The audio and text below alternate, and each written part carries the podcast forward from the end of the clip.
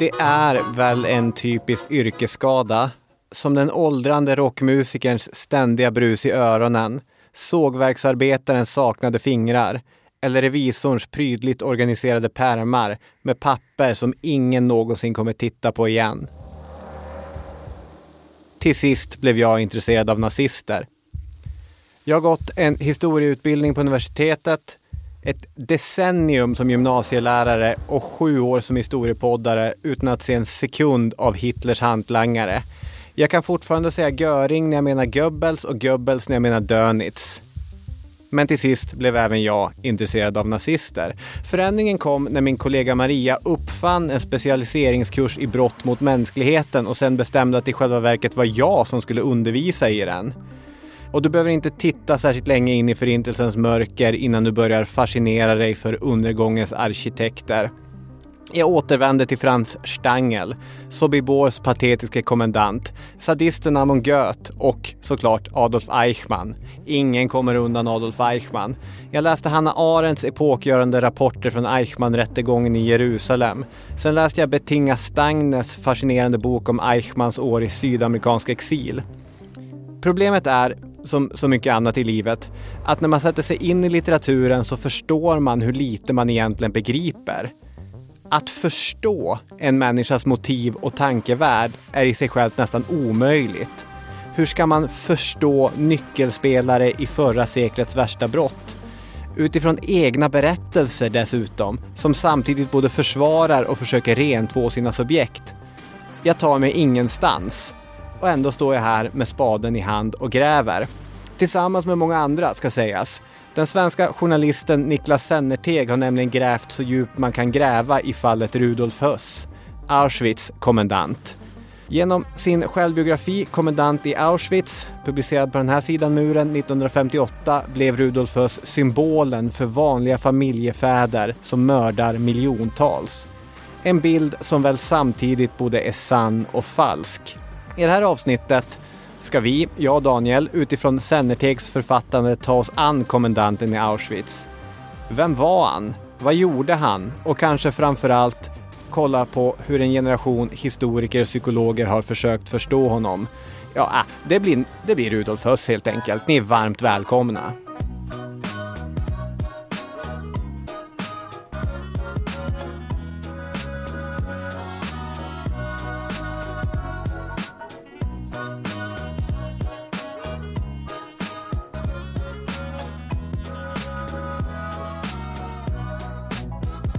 Välkomna, välkomna till Historiepodden och eh, då vill jag ta tillfället i akt här att genast rätta eh, ett påstående i din inledning här Robin. Oho. Det är numera om tre veckor, i alla fall åtta års poddande.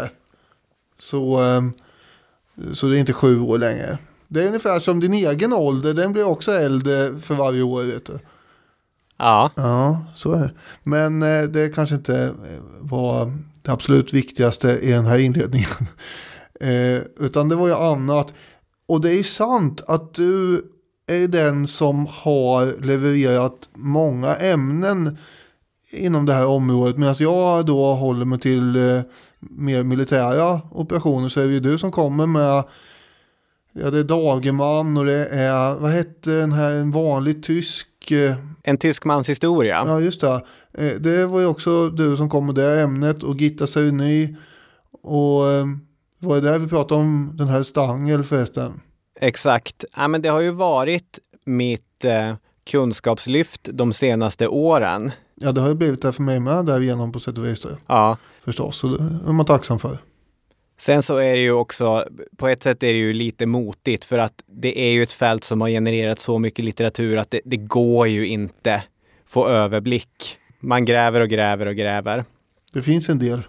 Om Goebbels, Göring och Dönitz kan vara svåra att hålla isär så är ju Rudolf Höss och Rudolf Hess en komplett mardröm.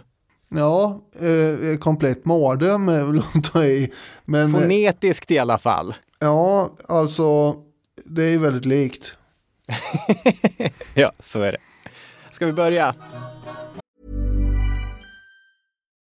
Millions of people have lost weight with personalized plans from Noom. Like Evan, who can't stand salads and still lost 50 pounds. Salads generally for most people are the easy button, right? For me, that wasn't an option. I never really was a salad guy. That's just not who I am. But Noom worked for me.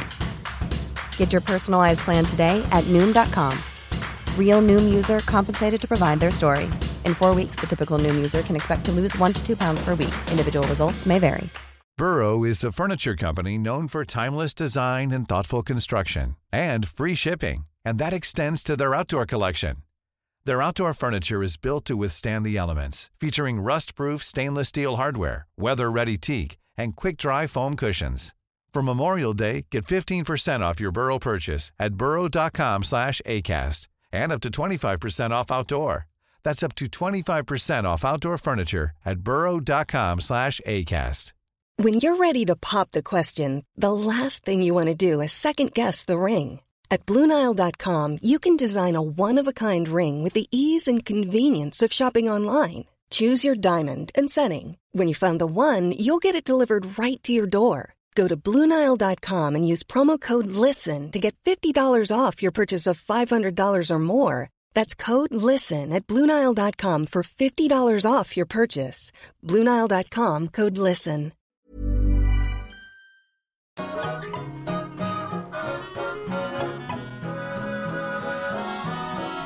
Rudolf Höss föds 1901 i en katolsk familj i Tysklands sydvästra delar. Ursprungligen i Baden-Baden, men de flyttar runt en del familjen. Det året han föds, 1901, skiljer sig från den siffra som han själv uppger och som förekommer i nästan samtliga historiska verk om honom. Han menar att han är född år 1900. Vi kommer väl till vad det beror på. Ja, det gör vi ju. Eh, hans eh, uppväxt är ju då präglad förstås av eh, i synnerhet hans fars katolska övertygelser och hela hemmet genomsyras av tro, lydnad och pliktkänsla och allt vad han ra, rapar upp eh, i, sin, eh, i sina memoarer. Senare, som sagt, i dem då så skriver han Jag fick alltid höra att jag skulle uppfylla önskemål och lyda order från föräldrar, lärare, präster etc. Och att jag inte fick låta någonting distrahera mig från den skyldigheten. Och det var ju faga unikt i Tyskland under 1900-talets början kan man ju tillägga. Just det. Men pappan vill ju då att eh, Rudolf ska bli eh, präst. Vilket han själv inte är så sugen på efter tonåren. När han då drar sig tillbaka från eh, alla religiösa sammanhang. Enligt uppgift, eh, förmodligen från honom själv då, är väl så ska ju eh, den här prästen ha eh, skvallrat eh, på vad han har sagt i biktbåset till pappan. Det är inte säkert att det var prästen som, eh, som skvallrade, men hur som helst så trodde väl Rudolf det och då blev han besviken. I självbiografin Kommendant i Auschwitz så skriver han ju att eh, han har sitt katolska samvete som han menar att han hela tiden agerade efter. Och innan han eh, blir avrättad, för spoiler, så kommer avsnittet sluta med att Rudolf Höss hängs. Så, men så vill han också bekänna sina synder. Men annars får man säga att det finns ganska mycket i Höss liv som inte gärna kan kopplas till ett gott kristet leverne. Skolgången blir ingen höjdare för Höss. Hans egen version är att han hoppar av och rymmer från skolan, men det ser snarare ut som att han blev utsparkad mot bakgrund av dåliga skolresultat. Det kunde man bli i Tyskland på den tiden. Och sen kommer vi till kanske den viktigaste av de eh, omstridda påståendena i Höss liv innan eh, nazismen. Han menar själv att han var veteran från första världskriget och deltog i stridigheter mot britterna i Osmanska riket på Palestinafronten. Och här finns tre alternativ som jag ser det. Antingen är det som Höss säger, eller så rör det sig om en halvsanning, att han gick med i armén 1916 men inte deltog i några verkliga strider. Eller så rör det sig om en ren lögn. Han ska ju då ha sårats tre gånger och fått medalj för tapperhet och varit tyska arméns yngsta underbefäl vid 17 år. Mm. Enligt Wikipedia-sidan. Och det här borde ju då basera sig på uppgifter som han själv har uppgett förmodligen då i memoarerna som kom ut 58. Ja, så är det ju. Eh, Ja. Eh, Så det är hans version då. Eh, Sennerteg som har alltså skrivit en eh, oerhört eh, intressant och eh, gedigen bok om eh, Höss och eh, de förhör som hölls med honom efter kriget. Han menar ju då att eh, Höss har uppfunnit hela den här berättelsen för att imponera på kamrater helt enkelt. Antingen i den frikår som han var med i efter första världskriget eller för att framstå som viktig när han sen gick med i SS. Exakt. Alltså det var ju fördelaktigt för unga nazister att vara veteraner från första världskriget. Utöver att, likt Höss, få nåla fast några medaljer på uniformen så kunde det också vara en väg för att snabbare avancera i graderna. Mm. Och det är ju till detta som bland andra Sennerteg kopplar Höss kontinuerliga ljugande om sin ålder. Om han i själva verket är född år 1900 som han säger och inte 1901 som han faktiskt var, så gör han sig själv ett år äldre och då, även om han skulle ha varit Tysklands yngsta underbefäl, så är det ändå ett år mer troligt. Mm. Det som talar för att Höss inte alls var med i första världskriget är att han inte förekommer i de tyska militärrullorna. Däremot står han registrerad som lärling i ett litet tyskt samhälle under den perioden då han själv menar att han stred mot britter. Och som sagt, det här plockar vi från Sennerteg, men han i sin tur använder sig av den tyska författaren Volker Koop och dennes höstbiografi från 2014. Ja, det var ju inte särskilt ovanligt att eh, tyskar i den miljön som han befann sig i skämdes en liten aning över att de inte hade varit med i första världskriget. Just det. Att, de, att man hade varit för ung alltså för att eh, ha hunnit delta i striderna. Himmler led väl också av det där komplexet en smula. Just det. Ja, det är intressant. Den här självbiografin som släpptes i Tyskland 58 då, den ledde till ett, ett stort intresse. I varje liten skrivarstuga sitter det en psykoanalytiskt skolad akademiker som inte ville annat än lägga denne massmördare på soffan. Och den här första världskriget-berättelsen är jätterelevant där. För utöver att strössla diagnoser på Höss, säga att han led av schizoid apati, psykopati och så weiter, så är ju två teman speciellt viktiga i psykoanalysen. Barndomen och de krigstrauman som han upplevde under första världskriget. Sennerteg skriver till exempel om den polsk-amerikanska författaren Joseph Tenenbaum som menade att Höss hade olösta Oidipus-komplex, var extremt fadersfixerad och hade saudomasochistiska agrorepressiva drag. Samt, vilket är kul, en typisk tysk karaktär. Ja, jo. Allt det här kan ju vara sant eller inte, men det är faktum att det genomgående bygger på en berättelse som inte går att styrka historiskt, alltså att han hade krigstrauman, visar väl att det i själva verket inte går att tillskriva det här så högt förklaringsvärde. Sen kan det vara intressant såklart. Min favorit i Sennertegs genomgång av de psykoanalytiker som gett sig på höst, det är Fitzgerald Crane. Och det här är ett sidospår. Det är tidigt för att göra ett sånt sidospår, så jag ber om ursäkt, men, men det är intressant. Utöver att skriva under på förklaringen att Höss bar på stora trauman från första världskriget, så menade Crane också att Höss saknade empati eftersom han inte hade fått sagor berättade för sig. Ja, just det. Eh, och det här har man ju inga belägg för. Nej, det går varken styrka eller vederlägga i det historiska källmaterialet. Det finns, Daniel Hermansson, en uppsättning unga svenskar som skrev nationella provet i svenska 3 för ett antal år sedan. Det här kan vara fyra, fem år sedan och sånt där. Och de flesta kanske inte känner till hur det fungerar när man skriver nationella provet i svenska 3. Men varje år väljer Skolverket ett tema som elevernas tal och text ska handla om. De håller ett argumenterande tal och de skriver en sorts utredande text, ett PM kallar Skolverket det. Och Skolverket sammanställer ett kompendium med de texter som eleverna måste använda. Och för några år sedan så var temat sagor. Bland de texter som eleverna skulle läsa fanns en av den österrikisk-amerikanska psykologen Bruno Bettelheim. Bettelheim, som överlevde Dachau och Buchenwald, han var en riktig tungviktare inom sitt fält och hans bästa ämne var sagor. På 70-talet kom en bok som handlar om sagornas funktion inom barns utveckling. Det var ur den här som eleverna fick läsa. Jag läser högt ur texten. Citatet handlar om varför folksagor är så viktiga. Hos barnet, liksom hos den unga vuxna, är det omedvetna en viktig faktor i beteendet. När det omedvetna trängs bort och inte får stå i förbindelse med det medvetna jaget slutar det med att detta jag till en del övermannas av derivat från dessa omedvetna element.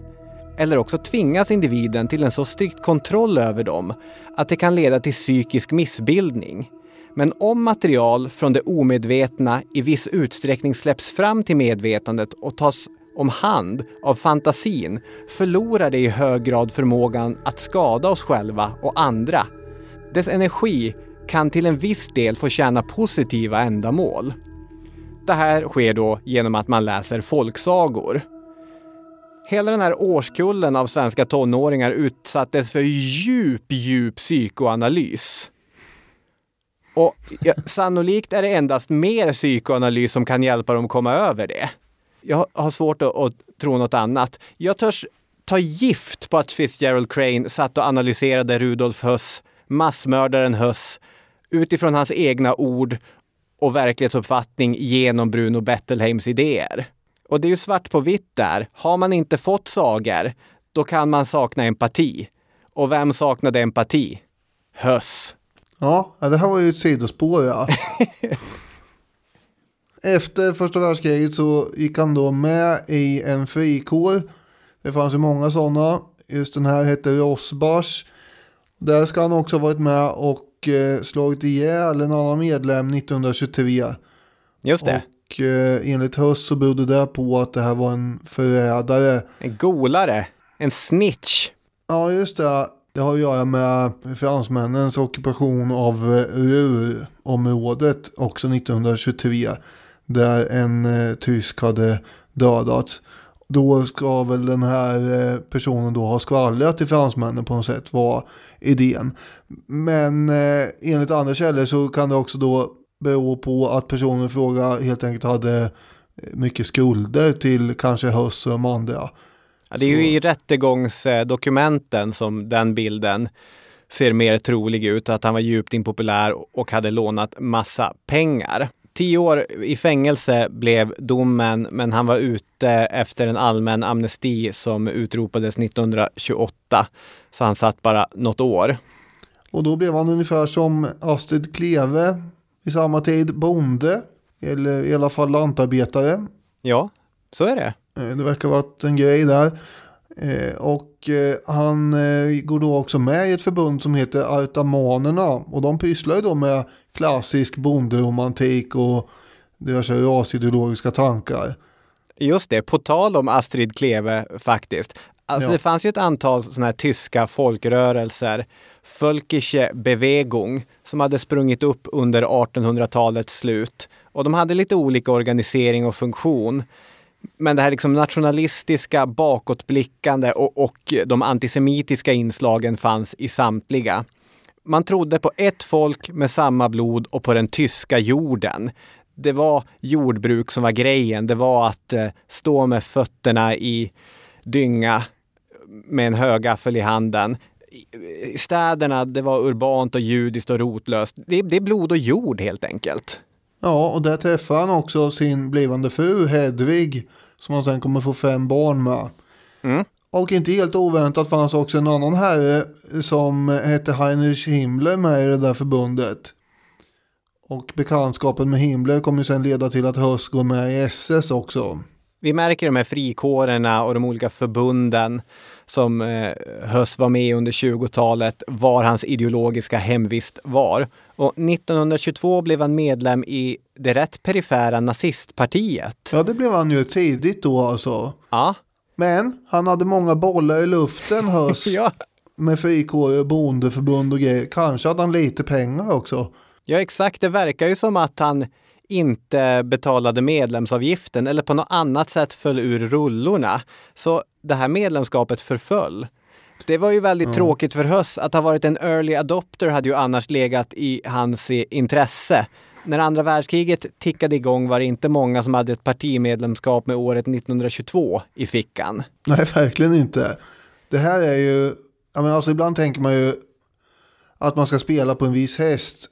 Men eh, sen av någon anledning så gör man inte det. Och sen sitter man då framför tvn vid travet och vrålar att den där kusen som vinner, eh, ja, den hade jag ju kryssat för. Jag tänkte ha den ja. Just det. Eh, kanske kändes det så för höst när nazisterna sen tar över makten. För eh, han eh, hade ju då som sagt fått en hel del fördelar om han hade varit en gammal partimedlem. Han försökte också få tillbaka det här gamla fina låga medlemsnumret. Men det gick inte för sig, det fick han inte.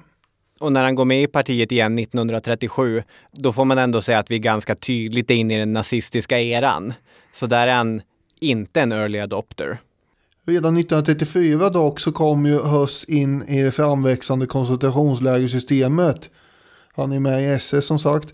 Och eh, i Dachau så fick han lära sig om lägeradministration och sånt där. Från 1938 så blev han stabschef hos kommendanten i koncentrationslägret Sachsenhausen.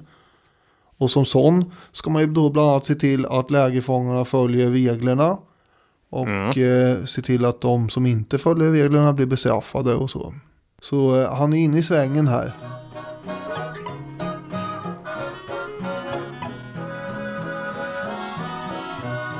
Allt det här som du säger Daniel är ju riktigt om Höss tidiga verksamhet i Sachsenhausen och allt vad det är. Men utan Auschwitz skulle vi inte känna till Rudolf Höss idag. Så mycket kan man nog slå fast.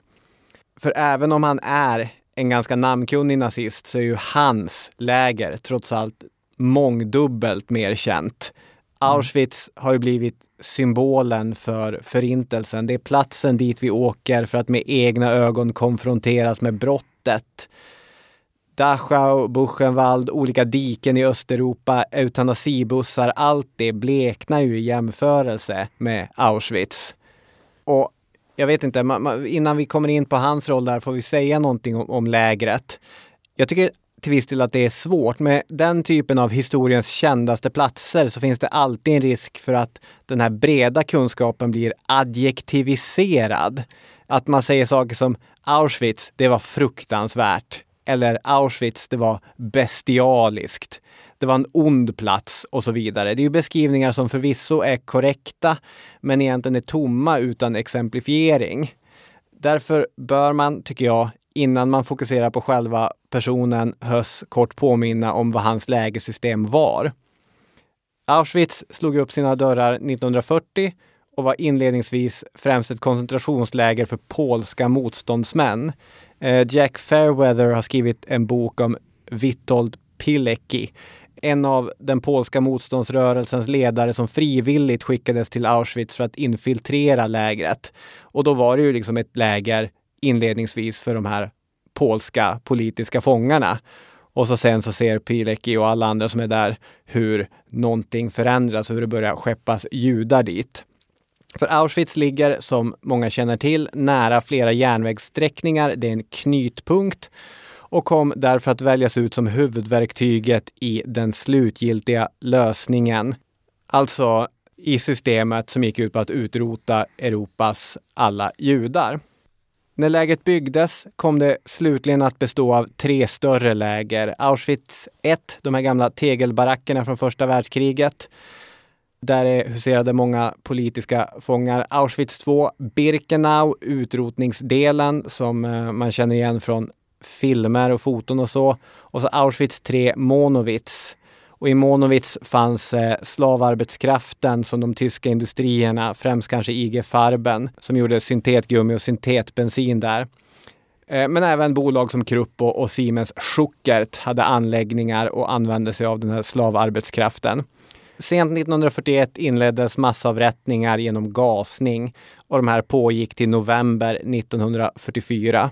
Under de tre åren som läget fungerade som förintelseläger mördades mellan 1,1 till 1,6 miljoner människor. De allra flesta var judar, men det handlar också om polacker, sovjetiska krigsfångar, romer med flera.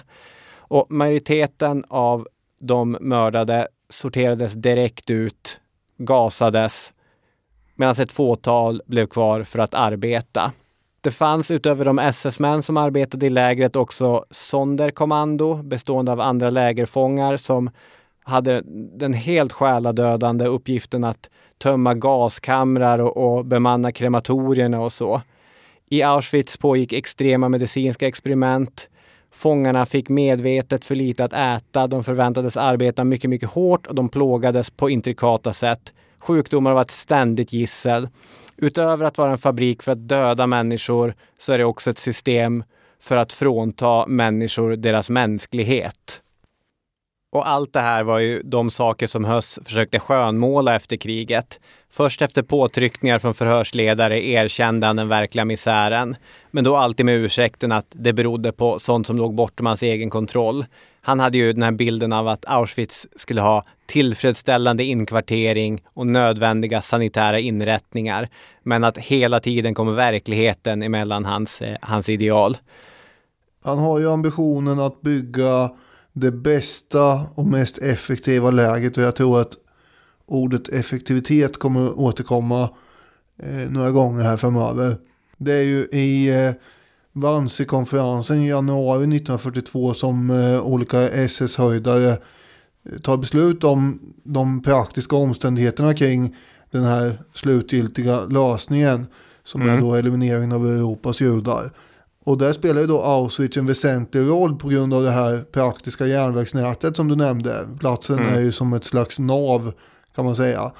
Och eh, från början hade man ju då tänkt sig att eh, Birkenau skulle innehålla åtminstone 100 000 ryska krigsfångar. Men de kommer ju framförallt eh, föras bort till eh, andra läger för att arbeta. Och Himmlers order här till Höss ger ju honom nya logistiska och praktiska bekymmer att hantera kan man ju lugnt säga. Som jag förstått det så får Höss det här äh, ansvaret också äh, mest för att han redan befinner sig på plats i Polen.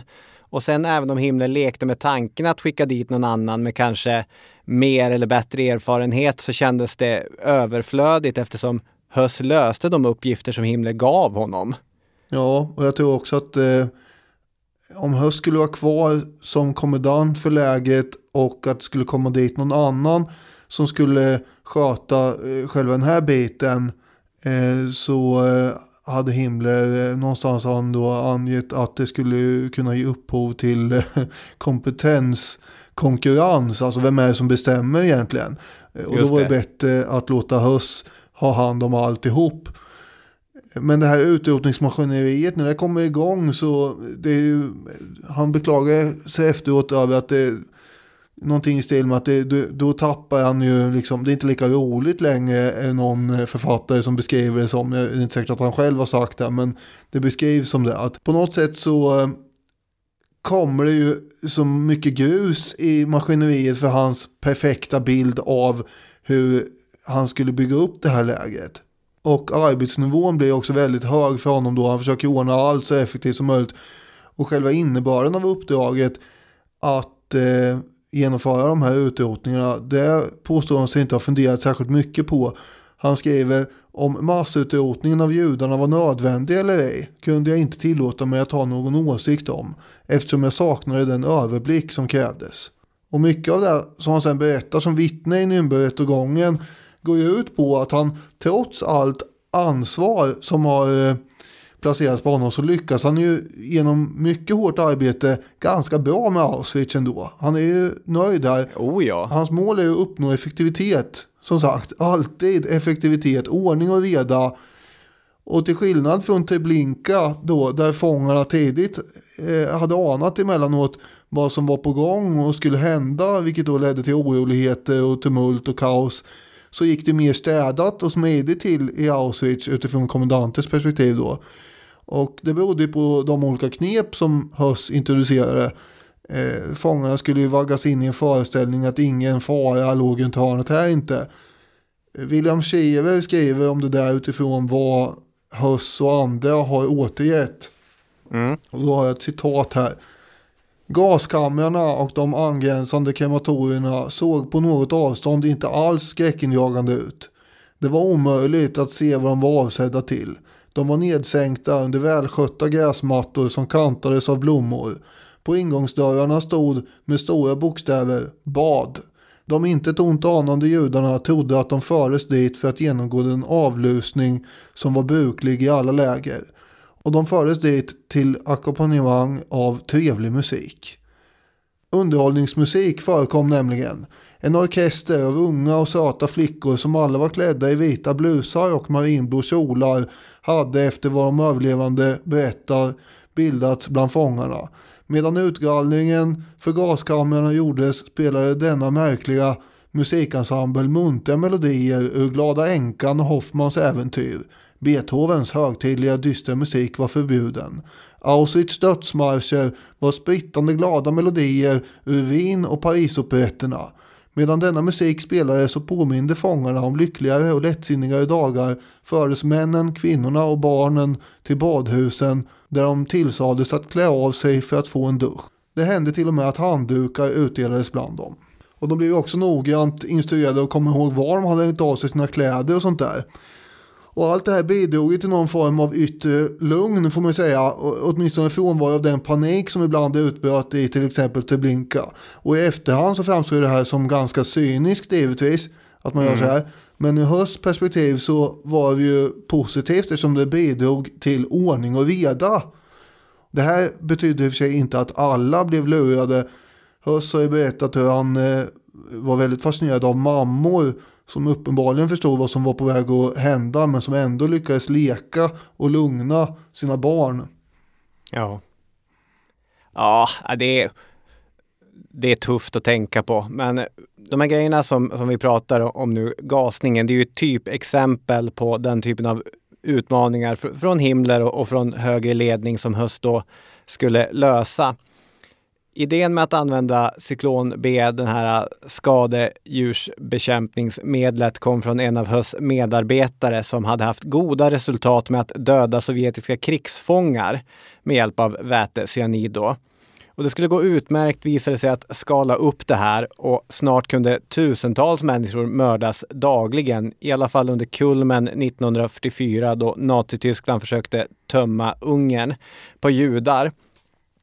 Höss erkände ju själv i Nürnbergrättegången att det stora problemet var ju krematorierna.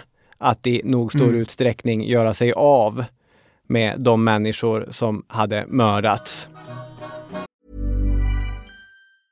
Hi, I'm Daniel, founder of Pretty Litter. Did you know cats tend to hide symptoms of sickness and pain? I learned this the hard way after losing my cat, Gingy. So I created Pretty Litter, a health monitoring litter that helps detect early signs of illness by changing colors, saving you money and potentially your cat's life. Pretty Litter is veterinarian developed, and it's the easiest way to keep tabs on your fur baby's health right at home. Go to prettylitter.com and use code ACAST for 20% off your first order and a free cat toy. Terms and conditions apply. See site for details. Burrow is a furniture company known for timeless design and thoughtful construction and free shipping, and that extends to their outdoor collection. Their outdoor furniture is built to withstand the elements, featuring rust-proof stainless steel hardware, weather-ready teak, and quick-dry foam cushions. For Memorial Day, get 15% off your Burrow purchase at burrow.com slash ACAST and up to 25% off outdoor. That's up to 25% off outdoor furniture at burrow.com slash ACAST. I'm Sandra, and I'm just the professional your small business was looking for. But you didn't hire me because you didn't use LinkedIn jobs. LinkedIn has professionals you can't find anywhere else, including those who aren't actively looking for a new job but might be open to the perfect role, like me. In a given month, over 70% of LinkedIn users don't visit other leading job sites. So if you're not looking on LinkedIn, you'll miss out on great candidates like Sandra. Start hiring professionals like a professional. Post your free job on linkedin.com/people today.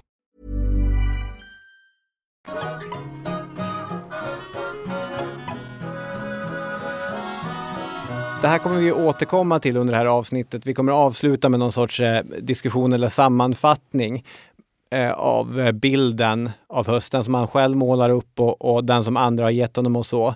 Men i det här avsnittet var ju Höss en god representant för Himmlers ideal.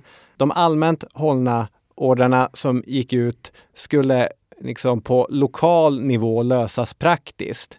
Och Sennerteg gör faktiskt en jämförelse med den tyska krigsmaktens taktik att låta befälhavaren på plats verkställa uppdraget efter eget huvud. Mm. Att eh, det fanns en eh, uppskattning för duktiga, effektiva ledare som löste de här allmänt hållna ja, ordrarna som gick ut. Höss han var verksam i lägret från dess grundande till november 1943 då han förflyttades till en skrivbordstjänst på den så kallade lägerinspektionen. Någonting som orsakade en del sorg hos Höss. Han skriver att det var smärtsamt för mig att behöva slita mig från Auschwitz. Så att oavsett hur mycket grus det var i maskineriet så tyckte han inte om att behöva lämna sitt läger.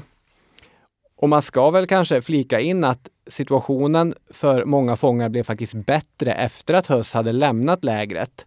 Arthur Liebenschell, som ersatte honom upphörde exempelvis med arkebuseringar. Sen, det är ju ett förintelseläger så det är inte så att eh, Auschwitz blev något annat än en fruktansvärd plats utan Rudolf Höss. Men det går faktiskt peka på konkreta lättnader. Ja, precis. Och sen återkommer han ju 1944 när han ska hjälpa till att organisera transporterna av eh, de här ungerska judarna. Och eh, då återinför han ju de här hårda lägerreglerna som han hade haft innan. Mm. Och eh, kallar ju i memoarerna sin efterträdare för en vekling som inte kunde göra en fluga för när. Just det. Intressant att du för det här med vekling på, på tal. För Himmler och SS hade ju höga förväntningar på sina underställda. Och det finns ett tal från 1943 som ofta citeras där han säger de flesta av er vet vad det vill säga att se hundra lik ligga bredvid varandra. Om 500 ligger där eller om 1000 ligger där. Att ha stått ut med detta och, bortsett från undantag på grund av mänskliga svagheter, har förblivit anständiga. Det har gjort oss hårda. Det är ett ärorikt blad i vår historia som aldrig har skrivits och som aldrig kommer att skrivas. SS-idealen, egentligen mer än någonting annat som vi kommer att se, påverkade och präglade Rudolf Höss egen självbild. Men det där får man ju direkt också börja peta i. Alltså, han var ju inte den där perfekta SS-mannen heller. Det framkommer bland annat i SS egna internutredningar. De hade stora problem med stölder. För allt som konfiskerades från fångarna i lägersystemen skulle ju gå till SS. Men man hade problem med korruption. Det var en av anledningarna till att Franz Stangl flyttades till Treblinka till exempel. Man hade problem med korruption i, i Auschwitz också. Och Höss var själv delaktig i det här. Ja, det här SS-idealet som han egentligen försöker då leva upp till. Det är ju det, genom det ljuset man måste se hans eh, så att säga uttalanden hela tiden efter mm. kriget. Och idealet gick ju ut på att man skulle ha den här hårdheten som du var inne på och ändå vara anständig mot de som inte var fiender. Alltså eh, anständig är ju ett begrepp som eh, finns eh, här som SS själva har konstruerat då. Mm. Och det går ut på att man inte ska låta mord och brutalitet byta ner en själv till att vara barbarisk eller man ska säga. Man måste kunna uppträda civiliserat fortfarande och inte bli eh, psykiskt knäckt av allt det här. Det är det hårdheten eh, ska bestå i. Just och eh, Sennerteg är ju ganska övertygande i eh, att eh, framföra just att det här var Höss främsta drivkraft under förhören. Mm. Att han ville framstå som den här ideale SS-mannen och hela hans egna personliga historia har ju då friserats för att passa den bilden också. Och det är ju intressant såklart att, att han gärna erkänner att han har miljontals människors eh, liv på samvetet. Han eh, har till och med felaktiga uppgifter och, och tror att han har mördat fler än vad han i själva verket har mördat. Det är han ganska öppen med, men han ljuger hela tiden för att upprätthålla den här bilden av honom som den gode SS-mannen. Ja, och en, eh, en bra människa med moral och känslor hävdar han. Mm. Han skrev ju i memoarerna Allmänheten må gärna fortsätta att se mig som ett blodtörstigt odjur. En grym sadist, miljonmördaren. För på något annat sätt kan den breda massan ändå aldrig föreställa sig kommendanten i Auschwitz. Den kommer aldrig kunna förstå att också han hade ett hjärta. Att han inte var en dålig människa. Nej, Just det. Men eh, han mörkar ju då som sagt eh, allt sånt som rör hans egna personliga brister. Han tar ju inte upp till exempel otrohetsaffärer med en av fångarna.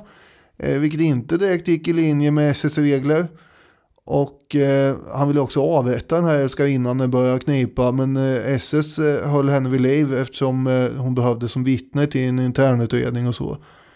Och sen var det det här med korruptionen du nämnde.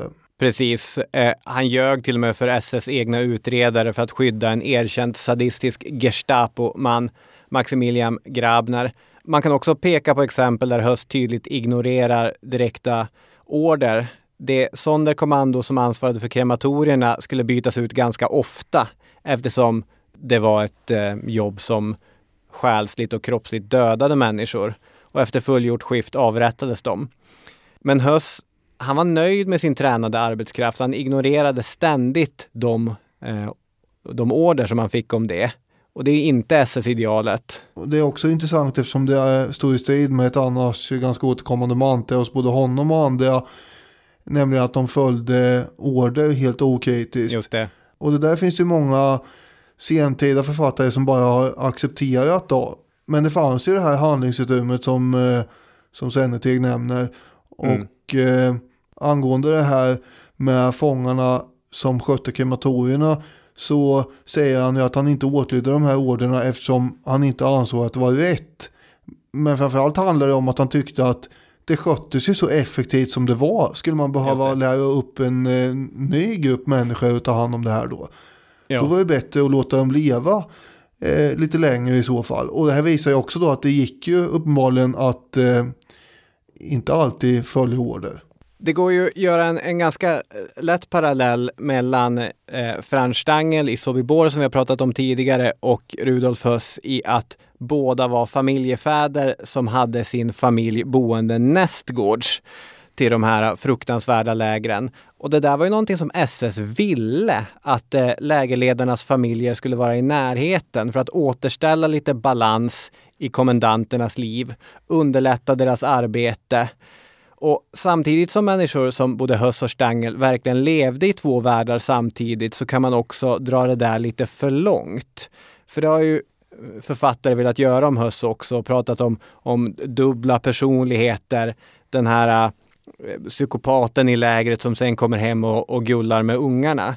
Men utöver den här otrohetsaffären med en eh, österrikisk motståndskvinna, Eleanor Hody, så hade ju frun också en otrohetsaffär. Och jag menar, vi ska komma ihåg vart han träffade eh, sin fru.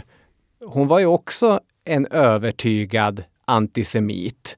Och det var inte som att det här var en familjevärld där man inte visste vad pappans jobb gick ut på. Nej. Sennerteg poängterar ju det här att Hedvig, precis som Rudolf, var övertygad nazist, glödande nazist, det adjektivet som, som han beskriver. Så visst, det är dubbla världar, men det är också världar som det är inte vattentäta skott mellan dem. Det kan det inte vara. Hon ska ju ha blivit ganska chockad när hon väl fick eh, klart för sig vad som pågick i lägret. Men eh, sen verkar hon ha kommit över det. Han, han säger ju själv i de här förhören att eh, det påverkade relationen ganska betydligt och ingenting blev så likt efter det. Det finns ju någon form, jag tror inte att det var lika illa ändå i verkligheten i den relationen som eh, det framställs i, jag tänker på den här filmen, eh, Pojken i randig pyjamas som på Jag har något inte sett sätt... filmen och inte heller läst boken. Nej okej, okay. men eh, där är vi ju, det är ju inte höst men det är ju typ höst det ska föreställa. Mm. Och där är vi ju frun eh, totalt ovetande och och eh, när hon eh, får klart för sig vad som har hänt så eh, då förstörs ju allt i den här relationen. Så var det alltså inte riktigt mellan Hedvig och Rudolf Höss i verkligheten. Nej. Nej, det var det inte. När kriget började gå mot sitt slut så hände det ett antal saker. SS monterar ner stora delar av lägret och de sprängde gaskamrarna. 27 januari så kommer Röda armén till Auschwitz. Höss var inte där under lägrets sista verksamma månader utan han hade som sagt fått en annan tjänst. Höss kommer fly till Flensburg vid den danska gränsen som fortfarande inte var under de allierades kontroll. Det var där som Dönitz, Karl Dönitz, hade flyttat den tyska regeringen och dit flydde många av nazisterna. Himmler exempelvis. Och där skaffade sig Rudolf Höss en falsk identitet som en vanlig tjomme från flottan. Och han blev ursprungligen inte identifierad av brittiska soldater när Flensburg togs. Istället så blir han återigen lantarbetare. Där är han Ja. tillbaka. Eh, Det är alltid jorden som kallar. Men redan 1946 söktes han upp av brittisk militärpolis som fängslade honom och kommer att ställa honom inför rätta.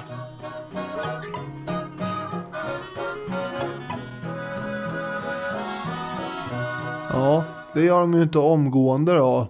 Eh, däremot utsätts han ju för eh, ganska mycket omild behandling inledningsvis. Och eh, man frågar ut honom om eh, allt möjligt. Sen pågår ju då samtidigt de här Nürnbergrättegångarna, eller den stora Nürnbergrättegången mot eh, de ledande tyska nazisterna. Man försöker ju från eh, psykologers håll som du var inne på att reda ut hur han egentligen var funtad också. Samtidigt som man försöker få fram fakta att jämföra med annan fakta man har. En amerikansk militärpsykolog som pratade med Höst en del konstaterar att han uppvisar ett senkommet intresse för sitt brotts enorma omfattning. Men ger intrycket av att han aldrig skulle ha insett detta ifall ingen frågat om det. När det gäller förhören som eh, Senneteg har rotat eh, mycket i eh, så eh, kan man ju ta ett litet citat från eh, honom här med. Mm. Han tedde sig som en tämligen sluten, introvert och pedantisk individ som dock i långa stycken svarade uppriktigt på frågorna. Ofta ansträngde han sig emellertid inte för att ge ett uns mer information än vad stunden krävde. Han var ordkarg, men paradoxalt nog ändå meddelsam på ett sätt som påminner om när en lägre officer avlägger rapport hos sin chef och bara serverar exakt de fakta som chefen har frågat efter och sedan lämnar jag helt åt chefen att dra slutsatser och göra bedömningar.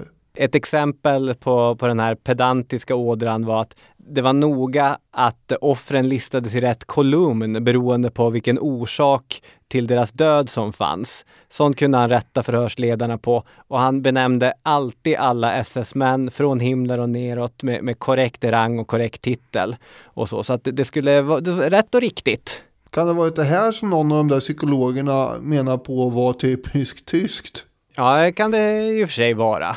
Men vi ska väl prata lite grann om eh, hans första framträdande i Nürnberg, april 1946, då han inte själv åtalad utan han kallas som ett vittne av försvaret eh, i åtalet mot en SS-general, Ernst Kaltenbrunner. Mm. Ja, det där är väldigt intressant att det är Kaltenbrunners advokat som eh, på sätt och vis luras till att kalla Höss som vittne. Kaltenbrunner är då den kvarvarande högsta toppen av SS. Eh, Himmler har ju eh, käkat cyanid och är borta. Eh, Kaltenbrunner var chef för RSHA, säkerhets och underrättelseministeriet. Eftersom åklagarsidan redan hade lagt fram sin sak eh, så var det så att enligt de här reglerna som fanns då så fick man inte tillföra något mer själv och kunde alltså inte kalla Höss som vittne. Men man tipsade då Kaltenbrunners advokat om att Höss eh, har vi nu tillgänglig här eh, om du är intresserad. Och då, då nappar ju den här advokaten eh, för han tänker ju att med hjälp av Höss kan man bevisa att Kaltenbrunner aldrig hade varit i Auschwitz. Och Ja. det, det, det kunde Höss bekräfta att det hade han inte. Nej, men det händer andra grejer. Niklas Sennerteg skriver i en artikel i Populärhistoria Höss framträdande i rättssalen den där måndagsförmiddagen blev en världssensation. Med nollställt ansikte och uttryckslös röst berättade han utan att blinka om de fasor han hade organiserat och varit ansvarig för. Varken förr eller senare har en massmördare av det formatet berättat lika förbehållslöst och osminkat om sina brott. Det spelade liksom ingen roll att Kaltenbrunner inte hade varit liksom fysiskt i Auschwitz när Rudolf Höss började berätta om vad Auschwitz i själva verket hade varit. Nej. Vid den här punkten får man ju komma ihåg då att eh, förintelsen var inte någonting som vägde extra tungt i rättegången. Eftersom för de allierade så de här lägen i Polen som numera då låg under sovjetisk kontroll de var inte någon särskilt med jämförelse med koncentrationslägren i Tyskland. Mm. Man hade alltså inte klart för sig vad som hade hänt egentligen helt och hållet österut. Nej, man hade ingen helhetsbild i alla fall. Nej, precis. Eh, och för Huss så var det så att han räknade kallt med att han skulle bli hängd när det blev hans tur att bli åtalad. Och han hade ju då till skillnad från Kaltenbrunner och många andra inga som helst ambitioner att slingra sig av kroken. Och definitivt inga ambitioner att rädda livhanken på någon annan. Själv så skrev han ju sen då, det har aldrig gått upp för mig och är fortfarande oförklarligt för mig varför jag, just jag, skulle vittna till Kaltenbrunners förmån. Han begrep Nej. inte alls varför advokaten ville ha dit honom för att hjälpa Kaltenbrunner. Nej, just det. Och det blir ju en så stark kontrast där också. Som du säger, Kaltenbrunner ljuger ju på varje fråga och han slingrar sig hejdlös. Och så istället har vi den här Rudolf Höss med likgiltigt ansikte, bakåtkammat hår och, och lite trötta ögon som bara svarar på frågorna. Mm. Och bland annat så säger han ju på de här frågorna att eh, de här orderna som hade kommit, de var ju undertecknade antingen av Kaltenbrunner eller Gestapochefen Müller på Kaltenbrunners vägnar. Just det. Och då eh, går ju rullgardinen ner för eh, advokaten.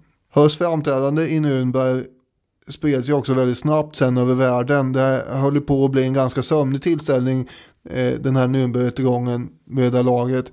Men nu blixtrade det till rejält här för nu blev det en mycket målande beskrivning av vad som hade pågått. Och The Times i England skrev ju att eh, Hörs redogörelse, citat, måste överträffa allt som någonsin satts på pränt.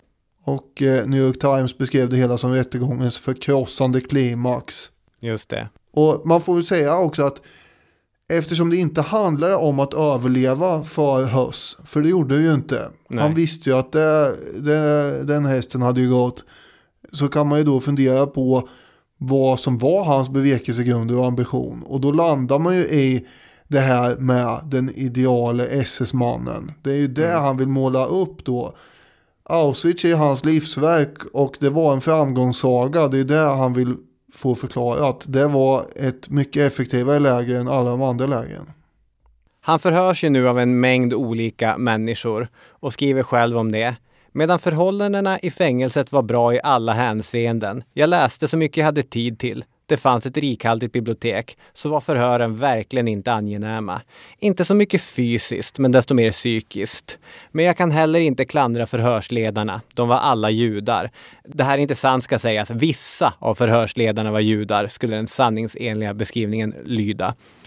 Om man jämför honom med till exempel Frans Stangl som jag nyligen återvände till. Han fängslades ju förvisso årtionden senare och eh, han nekade ju heller inte till sina brott. Däremot så gömde sig ju Stangl, som nästan alla andra, bakom att de bara lydde order. Och det där gör ju Höss också. Han säger att han lydde order, men det är aldrig urskuldande egentligen på det sättet. Eh, jag vet inte, det är kanske är det som är en av de viktigaste grejerna i, i Höss-ärendet, att han varken visar eller uttrycker någon som helst skuld egentligen. Nej, och det är det här som gör det så, um, jag vet inte, det är det som gör att han blir uh, så himla fascinerande på, så, på något sätt eftersom uh, att uh, försöka urskulda sig framstår ju nästan som mer mänskligt på något sätt. Alltså, Ja, ja. det är det som är så konstigt att han, det var, var så här det var och så här gjorde jag och det gick bra. Och det han ljuger om är saker som i efterhand är lite svårt att förstå varför det var så viktigt. Eller det kanske inte är svårt att förstå, men det känns så futtigt på något sätt. Efter framträdandet i Nürnberg så överlämnades Höss i maj 1946 till Polen. Han kommer hängas på plats i Auschwitz april året efter. Och under perioden mellan överlämnandet och avrättningen skrev han manus till självbiografin Kommendant i Auschwitz. Den publiceras i Polen många år före den publiceras i Västtyskland. Men det är ju efter publiceringen på 50-talet som det verkligen blir ett stort intresse kring Rudolf Höss.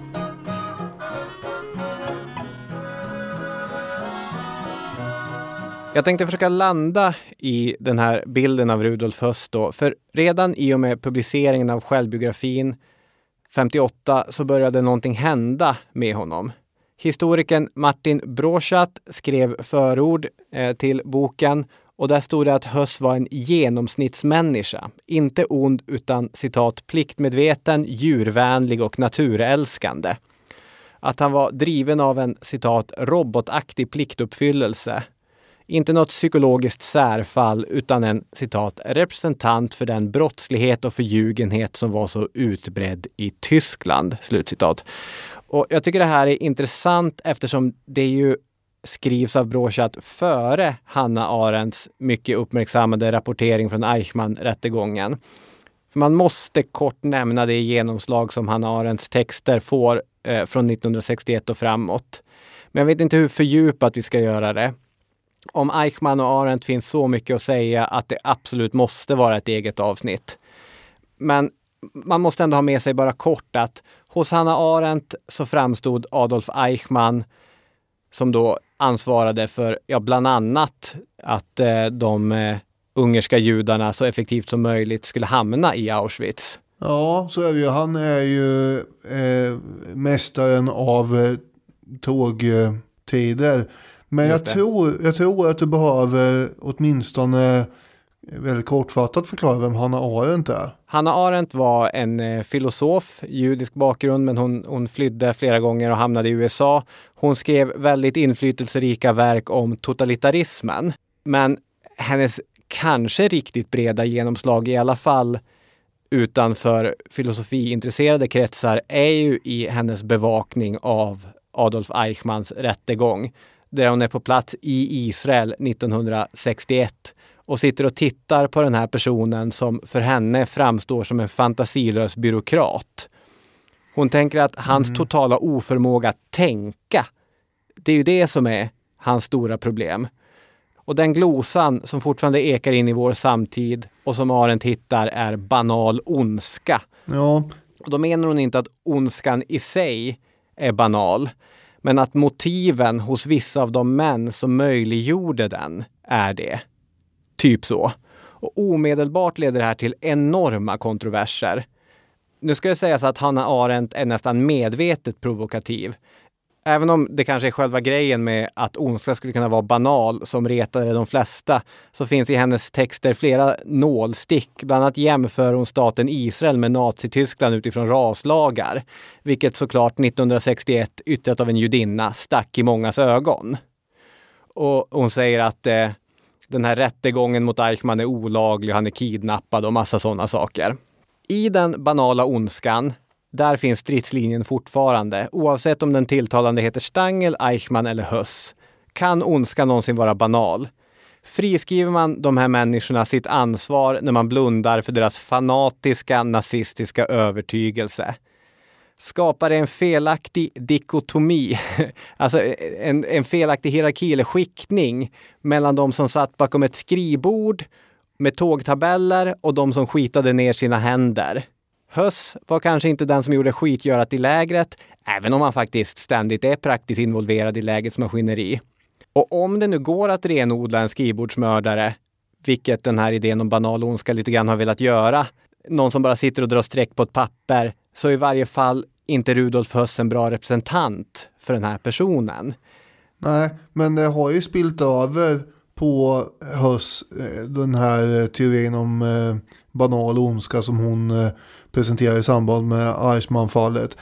Till exempel så, det finns ju många jämförelser med att Höss han hade blivit en perfekt postmästare eller direktör och sånt där. Just för det. något stort företag där man får sitta och organisera och administrera.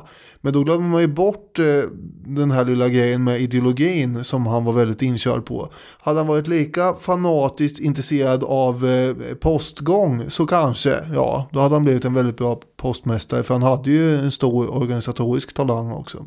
Just det hade träffat sin fru i, i kretsar som var väldigt intresserade av frimärkssamling och, och mm. sådana brevduve-idéer och så. Ja. Nej, men du, nu är ju inte det bör... riktigt samma sak då. Så är det. Nu börjar jag tramsa lite grann, men du är helt rätt. Och Sennerteg är ganska noga med att det här återkommande fokuset på Rudolf Höss, liksom hans normala personlighet, har bidragit till att hans ideologiska övertygelser har hamnat i skymundan. Höss viktigaste drivkraft för att få mordmaskineriet att rulla på, det var inte att han fick order om att göra det, utan det var att han i själ och hjärta trodde på det sanna och rätta i dessa order. Jag är nu som förut nationalsocialist för att lyfta ett av många Höss citat som i klartext uttrycker det här. Och Sennerteg skriver, apropå detta, att det finns en risk att memoarerna ger läsaren en överdriven bild av Höss som ordermottagare, men att det citat skymmer till stor del det faktum att Höss också var fylld av ett oresonligt hat mot judarna, samt att hans gärningar inom Auschwitz enbart kan förstås inom ramarna för nazismen. Alltså det är ju egentligen ingen bomb som vi detonerar nu. SS-kommendant var fanatisk nazist och drivs av radikal antisemitism. Men det finns alltså en risk att man ibland, till exempel Rudolf Höss, tappar bort det enkla faktum. Ja, det är väl det som den här tanken om banal ondska och skrivbordsmördande kanske kan innebära. Exakt. Att den här personen som under sin tid i Sachsenhausen beordrade 800 fångar att stå och ge vakt en hel dag i 25 minusgrader och stark vind med 145 eller fler döda, att han faktiskt var övertygad nazist. Det, det ska man inte tappa bort. Vi har ju som sagt haft väldigt stor användning och eh, behållning av eh, Niklas Sennetegs bok här som heter eh, Allt jag känner att mina fötter gör ont. Just det. Vilket då är vad Höss eh, svarade på en fråga från en förhörsledare angående hur han eh, kände inför allt som han hade gjort. Och då finns det ett stycke som jag tänker kan eh, användas som citat för en avrundning av avsnittet. Seneteg skriver efter kriget porträtterade Höss som vi redan sett sig själv som en känslig man. Som med begränsade resurser och usel personal kämpade hårt för att skapa Auschwitz och som led svåra kval när mord och slaverimaskineriet inte fungerade som det skulle. Blodbad, kaos och laglöshet skulle till varje pris undvikas genom ordning och reda på alla plan. Därför var han emot att läget överbefolkades av allt för många fångar, påstod han. Där det störde ordningen och hans visioner om effektivitet. Auschwitz skulle i höst värld vara det största och mest välorganiserade lägret. Där fångarna också betedde sig exemplariskt och utförde ett gott arbete till nytta för staten. Han prisade SS-manskap och offer som spelade sina roller väl och behöll lugnet precis som han själv. Där har vi målat upp en slags berättelse om Rudolf Höss, kommendanten i Auschwitz. Det är inget avsnitt fyllt av tjo och kim, men det är ju som sagt ett mörker som är svårt att sluta stirra ner i. Ja, det är svårt. Men nu har vi eh, avhandlat Höss, som sagt. Nästa gång kanske det blir Hess. Nej, det ska inte jag utlova nu, men en vacker dag. En vacker dag blir det Rudolf Hess. Tills dess får ni ha det bra där ute så hörs vi igen nästa söndag. Då handlar det om något helt annat. Ha det bra så hörs vi. Hej hej!